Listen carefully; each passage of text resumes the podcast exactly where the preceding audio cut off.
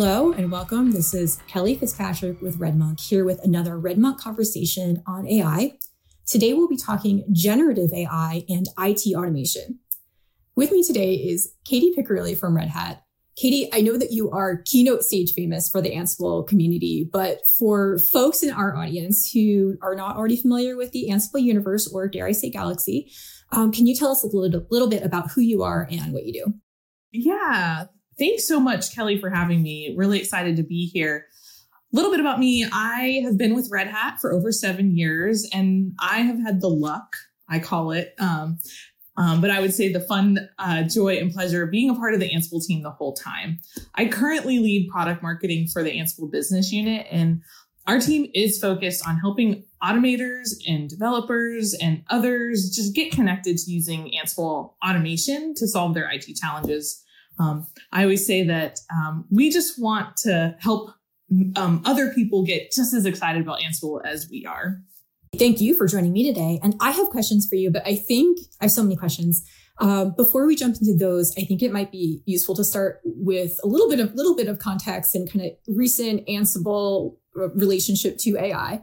Um, and I have been following Ansible for quite a while, like ever since I started as an analyst um, f- five years ago now, yeah. um, which means that I was at the like in person Ansible Fest in in 2022, um, at which there was an announcement around something called Project Wisdom, which That's we'll right. more kind of, kind of more on that later. But the I think the very next month, OpenAI OpenAI makes an announcement about Chat GPT, and like since then AI and generative AI have been in in just like everybody's mind share, not just in the tech industry, but in the kind of the general population as well. So now we talk about generative AI and large language models, uh, you know, et cetera. So eh, given that Red Hat and Ansible were clearly thinking about this technology even before LLMs became kind of common parlance, what can you tell us about Ansible, Red Hat Ansible's approach to AI, which so far like I have personally found like refreshingly domain specific. Yeah, um, it has been an, an amazing journey. Um, we started it probably close to two years ago now, um, and we were collaborating with IBM Research to see what was possible. Um, we've got a great partner in IBM, and we wanted to think about a few things in mind, which is how do we bring the power of AI to the Ansible code experience? Now, that's kind of generic in nature. Um, but we also found as we talked to um, customers and the community that there was a, a little bit of a challenge with automation skills and maybe hiring people to be a part of the team and to be able to accelerate automation as much as people wanted to, right? So we were thinking about it and like, okay, how do we make it more accessible to more IT professionals um, to be able to utilize automation at scale? And additionally, we wanted to make our Ansible creators, our automation developers and creators, be more productive, more efficient, maybe error free, be able to accelerate the path to um, building automation, and maybe even help them do some of the automation that they have a little bit better, right? Think about some of those pieces and parts. So, um, additionally, last but not least, we really wanted to think about a purpose built model that's where IBM comes in. That was more efficient, more accurate, and is very specific to the Ansible domain. Um, one of the cool things about the the Ansible YAML is that it's pretty um, structured in nature. So it was actually um, a great place to start with thinking about how do you train on a language because it's so structured in nature. So um, the outcome was what we have here today is um, Red Hat Ansible Lightspeed and, and the integration with the IBM Watson X Code Assistant. Yeah, and I feel like the the kind of skill shortage conversation is one that like I, know you you and I have been having, and I we at RedMonk have been talking about like all all over the place, and I think it may has been overshadowed again by whole the whole generative AI kind of kind of coming in, but they're definitely related in in a lot of um, kind of interesting interesting ways, um, and kind of going going back to how much generative AI and AI in general has been just so prevalent in kind of the just popular conversations and imagination, we have seen what we call AI washing everywhere, where people just kind of were like, okay, now we have AI. Um, even if it's not necessarily something that has been kind of really baked into offerings in any, any way, um, where where do you see Red Hat and Ansible's kind of idea of uh, automation fitting into this world of prevalent AI washing? Yeah, it's a it's a great question and a great point. Um, we've been really thinking about it, kind of going back to how do we fill some of those gaps, right? And to make it very usable every single day. Um, we know that teams are just under more pressure to do different things. Um, and we want to make sure that code was able to scale in different ways. And so um, it's not just for one area of the business. We wanted to make sure that it was possible um, to go in every area of IT organizations, right? And so in order to do that, we have to we had to use what we had in front of us, right? Which is um, Galaxy and our contributors and the community, right? And to be able to meet those different teams that have come together to use automation at scale. Um, it is very accessible. The Ansible Lightspeed is very accessible for, for anyone and teams can trust to the data that comes out of it. And as we thought about this whole process, we thought about collaboration across those different teams. How do you have choice in how you use the automation, right? Um, and then also, can you trust what maybe has been put in front of you? And so, thinking about that in mind, we are not here to just add AI to everything we do. We want to make sure that the people who are using automation today and maybe automation tomorrow, they're maybe not doing it to, to you know, just yet, um, are able to do it in a really, really meaningful way. And so that's what we have been really thinking about as we add AI to the experience for Ansible. And I do I do like that kind of longer term view on AI as opposed to what can I do with it right now? Like what are some of the longer term like you know usage usages and patterns and use cases and ramifications even of something like AI. Exactly. Yeah. Yeah, and that I think that leads me to I, I think another question that um, it, kind of coming out of what what you're just you're talking about data. A lot of recent buzz around generative AI has been like larger concerns around who has access to data, what data is getting used to train models, um, what's happening with intellectual property, how all of this data is getting used. What cur- what kind of concerns are you seeing from customers and potential customers, and what is Red Hat doing to address these concerns? Super great question. So we've thought, and we, we talked to a lot of people before we even jumped into some of this, right? So talked talk to community contributors, we talked to folks like you, right? We talked to um, folks inside and outside of, of Red Hat. And among the questions that we got the most, which I would love to hear from you as well as if this is stuff that you're seeing, but the question was like, where is the generated code coming from? So if I go ahead and I put in a natural language prompt and I get it back, why is that the answer? Why is that the result? Right. Um, and so that was one thing we really tried to tackle head on with some of our content source matching that we have in the experience. Um, and another question was, how can we trust the data, right? And trust that their data stays private. That's also been a, a tenet in what we've been thinking about and how we built it. Um, and then where exactly are the data models being trained on, right? Where does that data come from? What were you training on? And if some of that data is maybe mine and I don't want it there. Can I make sure it's not there? So those were some of the things and concerns that we saw. Is that similar to what you hear from from your clients?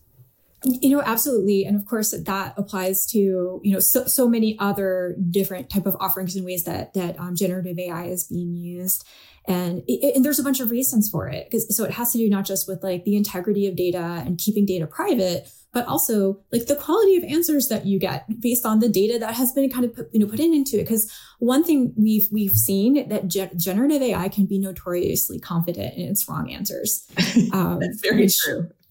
Yeah which is it's, it's it's fascinating. It's um you know when i used to teach i used to teach university like writing and it's kind of like you know having that sense of like wrongness coming with that that absolute confidence that it's right. I'm like i think i've seen that from a few students but it's not something you usually you often you often see. So it can be a bit it can be a bit unsettling. Um, so there's i think there's so many concerns around that. And then you know even getting into um, you know, talking about we talk about like grounding AI models in terms of you know what what is what is the information that the stuff is kind of being trained on? And and you can you um, are there any chains of like attribution of where it's kind of coming from? So there, there are so many things that the folks that we talk to have concerns when it comes to uh, when it comes to like the data involved with models. And we've thought about all of that as we have built ansible lightspeed. Um, if you have a, a lot of the data has been trained on the um, content collections and the things that exist in ansible galaxy and if any contributor does not want their contributions to be a part of it, we will pull that out of the model, right? And we actually show attribution. Um, you know, we call it content source matching, but some folks might see it mm-hmm. as attribution. Um, but the taking a look at the result, you can actually click through and you'll see the top three sort of best matches where those results came from. And you can actually click in and see the source author, the licensing behind even that code that is showing up. And that's where we think about collaboration, right? I kind of was talking about, we're thinking about collaboration in mind and how can more people get involved. If it is a result and you maybe know that individual, you can reach out and ask questions and get to know them or participate um, in contributing in some way um, in different ways. And so we've really built that in mind when we think about um, what we're putting in front of our automation enthusiasts every day. The Ansible Galaxy is a place, a hosted place where contributors can actually share the content, um, the automation content that they have written. And when you think about Ansible and you think about automation, you need those integration points to happen. So um, it could be content that's written by um, a partner like Cisco or a contributor like a Jeff Geerling, you know, all of those folks can host their content for other people to utilize and begin to build automation from. And so um, Galaxy is a place where all of that content is hosted and shared and able to be used by automation fanatics around the world. Um, so I want to change gears a little bit and talk about Ansible Lightspeed a little bit more kind of in depth. Um, what should folks know about from an offering standpoint at this point? And also, how, you know, to your mind, how is Ansible Lightspeed maybe a kind of manifestation of Ansible's larger approach to AI and IT automation? Great question. So, um, Ansible Lightspeed has been um, is available for any user today to go and download the tech preview. Um, to date, I think we've had close to five thousand people um, actually go in and look um, and utilize and do and, and add the, to their um, IDE or their Visual Studio Code, which is where the plugin exists.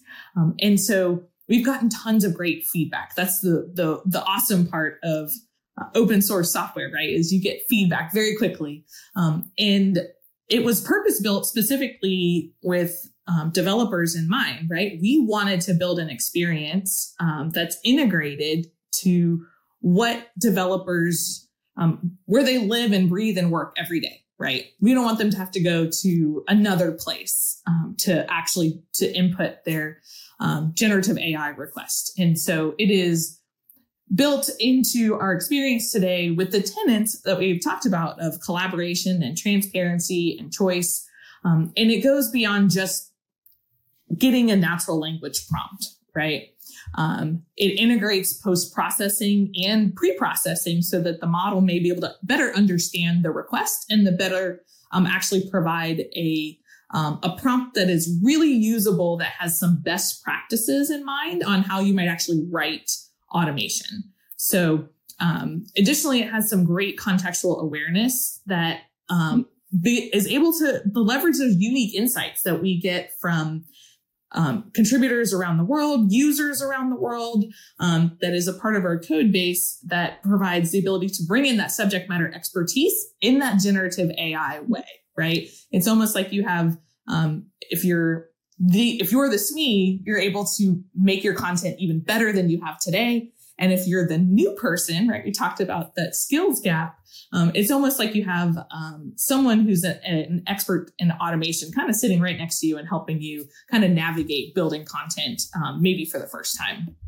Yeah, especially for like onboarding scenarios, which has to do with skills and skills acquisition. But I don't like I know skills gap is not always my favorite term to use when we're talking about onboarding because it's like that's something that when you start a new job, you do. You have to develop new skills. Yeah. Yes, it's it's something that that needs to needs to be done. Um, additionally, we've um, added the ability that's going to be coming um, in the future to um, actually scan some of the content that you might actually have in your organization today and tell you maybe if there's some maybe some risk in how you're running that automation or ways to actually improve the quality of the automation that you have already built today. So we're just we're really excited about not only meeting people where they are today and bringing generative AI in their hands of the work that they do today, but helping them think about how they could think about risk in their organization and even think about maybe how the work they have today could be made even better to be able to get those results that we all know that leadership is looking for right?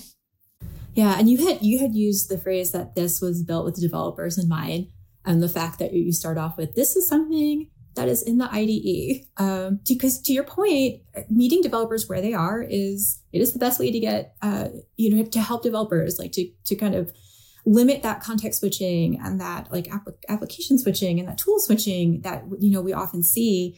Um, you know, so I think start, starting with that instead of being like, well, we're going to put it in this completely foreign UI, and then eventually we will we will make this something that can be used in say Visual Studio Code we want people to use it, right? We know it can help them every day, whether it's starting something new or doing something better. You know, we want them to use it. We know it can help them. So meet them where they are. Absolutely. Um, so shifting gears, I think a little bit again, uh, you know, to your mind, and we talked a little bit about like meeting developers where they are. Um, but what might Ansible Lightspeed mean for developers in the automation space? And going back to that kind of skills gap question, what does this mean for like teams and, and organizations and that kind of larger collaboration effort that you spoke about? Yeah. So we want to be able to help um, teams enhance uh, their efficiency, their productivity. I know that sometimes those can be scary words, right? It's like, oh, got to be more efficient, got to be more productive, got to do more. Um, but it is a little bit of what we all have to, to work within every day as a part of our jobs, right? And so if we can help streamline that content creation process, um, and accelerate the creation directly in that environment, like we talked about, right where they are today. Um, we can help them maybe build some code that's more accurate. Um, and it's very specific to automation. So we kind of talked about this before, um, Lightspeed is a very purpose built model specifically for automation. And so um, we we want to be able to expand the aperture of not only um, our subject matter experts who are writing and building automation today, but add to teams. One thing I hear about a lot when I talk with customers is my team loves automation. We're all in. But these three other teams, they're not all in. And so we want to be able to reduce those barriers for that code creation because maybe they're just not comfortable with automation or how to write it or how to use it. And if we can empower those individuals and those teams to work together, you'll you just you're able to see just an amazing thing happen across teams, right? That collaboration that really takes place that helps just um, expand what teams can do, right? Um, and last but not least, we talked about this before, and I'd love to hear from your perspective is the trust that comes with what those results have to say, right? And we have been thinking about that in mind with both the the accelerated user, someone who's using it every day, and then that new user, right? Like that's where we get lots of questions like, we're just going to toss this into a place where someone doesn't know how to use automation, right? And so it's really to help people get a little bit further every day, right? We won't expect this to be used exactly how the code comes out, the prompt and the code comes out. It just gives people a place to start, right? And that's sometimes a challenge when bringing in um, people who are developing new skills is they just need a place to start, right? And so if they can trust the start, then they can begin to build that um, um, that framework within their organization of kind of an automation first mindset, right? So um, we just we think it can do a lot of things for teams today and individuals. Um, and I'd love to hear from you. Um, are those some of the things that we're hearing about um, that that is needed in a generative AI solution? You know, I think when it comes to when it one of the things that automation and AI have in common is that people can be very apprehensive around both. Um, that automation was always the okay i'm going to get automated out of a job now it's like will i get will i get artificial intelligence like gen ai out of a job i don't know if that verbs that turns into a verb in the same way so there's there's there's often a lot of apprehension around that um, and we do know that there there are individuals and teams who do create they intentionally create kind of silos of information right. and things like that because it, they, it's seen as like job security. Um, you know but to your point like the way these the automation and AI should be used is to kind of take out the like the toilsome parts of a job that nobody wants to do and that even more so nobody should have to learn right? So if it becomes um, if these become a, a things and methods and ways of looking at the world that make it easier for people to get started in doing the parts of their job that are important to them and that are important you know to to the business you know that's all the better um, and I, I, I do love your point about like how how are we giving these uh, you know generative AI to people who are just starting because they have no idea if, if what they are getting is good code. like you know they wouldn't. And I think it's um, you know to point this is not a substitute for for folks who have been there for a while and you know kind of go through it in the same way that you would not you would not just take anything that your your like new hire has kind of thrown together and be like, let us just put this into production without anyone looking at it. Like, just like that's just not a good practice to be not a good practice. And so we are we are kind of getting close to time, and I have, I have one last question for you. Yeah. Uh, so when it comes to IT automation, and you've you've kind of touched on this a bit, why not just use a more more all purpose kind of generative AI tool, especially if ones that you've you've already been you just kind of like kicking the tires with for I don't know, say your your your kitten meme generation, right? Why not just use that for IT automation? Well, you know, it, it's possible to use it for IT automation, um, but I would say um, use a a uh, have the opportunity to work on something that is a singular focus on automation, right? If you are putting something into your production environment, you're going to want to use the the AI that has the most knowledge about what you're trying to do, right? And so um, we've said it from the beginning we're not trying to make poems or build art or, or, or, make art right we have this we want you to be able to do automation and do it better and do more automation right get those teams involved right so our focus is strictly automation here um, additionally we have added in a couple of those features that solve those questions that teams had concerns about earlier, right? The content source matching. We're going to always attempt to accurately identify the source of the generated content with the license and the author of showing the result that you get. Um, it's natively integrated. We talked about that before. Meet developers where they are. Um, and the data is isolated to each individual customer and it's encrypted on transit. Um, in the future, you'll actually be able to utilize Ansible, Red Hat Ansible Lightspeed with IBM Watson X Code Assistant to train on your own data. And that stays completely separate to the generic model, right? So we've thought about all the data protections in mind. Um, we can have a choice about um, what data is provided to some of those trained models. So, like I said before, you can opt your content out if you are a Galaxy contributor. And um, we just we want to be able to make this enterprise ready. So we want to answer some of those enterprise questions that um, companies have, and and help get more people using automation and using it as effectively as possible. And so those are some things to think about when you're trying to compare which tool to use and why you would use one versus another. Um, but we're we're just really excited about um, what we can do for automation as a whole. So, Kaete, I know we covered a lot of ground in in a relatively short short amount of, of time. These are like both very big topics: IT automation and generative AI. Thank you so much for joining me today. Thank you so much for having me. It was great to chat with you, and it's always so much fun to hang out with you, Kelly. Likewise.